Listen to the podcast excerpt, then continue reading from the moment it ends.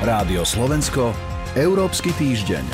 Ukrajinský prezident Volodymyr Zelenský podpísal tento týždeň oficiálnu žiadosť o vstup krajiny do Európskej únie. Čo všetko musí Kiev splniť, aby sa tak stalo? Ako dlho to môže trvať a ako sa na to môžu pozerať krajiny, ktoré sa o vstup do únie snažia roky? To sú otázky, ktoré rozoberiem v Európskom týždni s analytičkou portálu Euraktiv Luciou Jar. Dobrý deň. Dobrý deň. Od mikrofónu pozdravuje Sonja Vajsová. Rádio Slovensko, Európsky týždeň. Európskemu parlamentu sa počas týždňa prihovoril ukrajinský prezident Volodymyr Zelenský, ktorý v emotívnom prejave, ktorému tlieskalo takmer celé plénum, povedal Dokážte, že ste s nami, dokážte, že nás nenecháte samých, dokážte, že ste skutočnými Európanmi a život vyhrá nad smrťou a svetlo nad temnotou.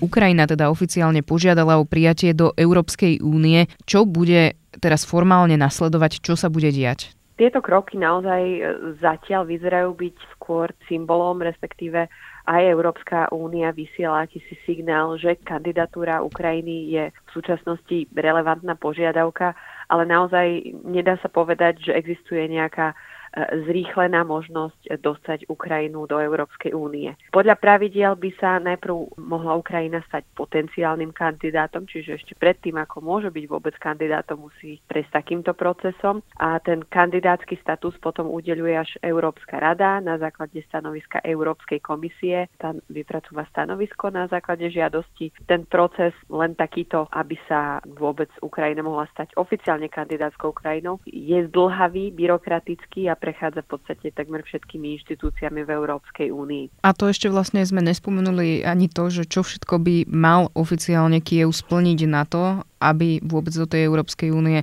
mohol vstúpiť. Čiže dá sa tak nejak zhrnúť, že čo tá krajina by mala splňať? Keď už získa krajina kandidátsky status, tak e, nasleduje plnenie známych kodanských kritérií. Napríklad Slovensko to plnilo 5 rokov. Je to v podstate taký reformný proces, ktorý požaduje zosúladenie domácich právnych predpisov s tými európskymi. A vyžaduje sa, aby štát mal inštitúcie na ochranu demokracie, ľudských práv, aby mal fungujúcu trhovú ekonomiku, aby jednoducho tá krajina splňala také štandardy, ako akákoľvek iná krajina Európskej únie a toto naozaj trvá celé roky, pretože ide o veľké štruktúrálne zmeny, kde sa menia zákony, niekedy aj celá kultúra rôznych procesov. A to sa netýka asi iba Ukrajiny, ale možno aj iných krajín, ktoré by chceli vstúpiť do Európskej únie. Poznáme to zo západného Balkánu, kde teda krajiny čakajú iba dve, dokonca máme kandidátske, sú, sú teda potenciálni kandidáti stále ani tam sa nevedia prehúpnúť také Albánsko alebo Severné Macedónsko na ten kandidátsky status. Bulharsko to dokonca blokujú a to sú proste roky, ktoré spôsobujú naozaj aj frustráciu potom medzi obyvateľstvom.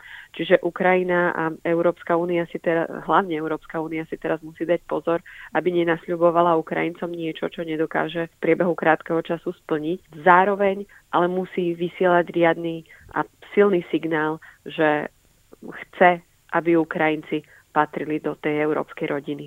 Je možné ale urýchliť prijatie do únie? Existuje nejaký takýto proces? Oficiálne nie, ale ako sme videli aj posledný týždeň, tie procesy sa dajú veľmi urýchliť, ak je politická vôľa. Momentálne sa využívali niektoré mechanizmy, ktoré sa doteraz nikdy nevyužili, ale v prípade nejakého zrýchleného procesu pri kandidatúre také niečo neexistuje. Tým pádom by sme museli meniť zmluvy Európskej únie. Môže na to prísť, pretože ak bude tlačiť aj Západný Balkán, prípadne teda ďalšie krajiny z východného partnerstva, tak je tu možno potenciál potenciál rozprávať sa o otvorení zmluv a možno o nejakých zásadných zmenách a podobne. Ukrajina už má niektoré dohody veľmi dôležité s Európskou úniou, čiže aj to môže nejako vytvoriť akýsi, akúsi bázu takéhoto prijatia. Je tam dohoda o pridružení medzi Ukrajinou a EÚ z roku 2017, ktorá podporuje nejakú spoluprácu v hospodárskej oblasti, zbližuje tie ekonomiky. A potom je tam tiež vytvorená zóna voľného obchodu, vďaka ktorej majú krajiny ako Ukrajina prístup na jednotný európsky trh. Čiže niektoré základy už sú, možno by ten proces nemusel v zásade tak dlho trvať, ale reálne nič také v zmluvách zatiaľ neexistuje. Vy ste spomínali aj politickú vôľu, ktorou by sa dal urýchliť ten vstup Ukrajiny do Európskej únie. Predseda Európskej rady Charles Michel povedal, že to vidí ako zložité, že by teda členské krajiny našli zhodu, respektíve to vidí ako možný háčik. Hoci teda mnohé krajiny vrátane Slovenska to podporujú. Ako to vidíte vy e, reálne, že či by sa Ukrajina mohla stať teda členom únie, respektíve či by sa mala stať členom únie? Asi je to záľudná otázka, bude to trvať roky, kým sa to vôbec môže stať realitou a jediným našim teda európskym snažením by malo momentálne byť dávať Ukrajine perspektívu, pomáhať ako sa dá v týchto časoch. Ukrajina a Európska únia majú už teraz nejaké svoje dohody. Európska únia schválila po prvý raz v histórii aj to, že pošle do nečlenskej krajiny únie zbrane a to až v hodnote pol miliardy eur.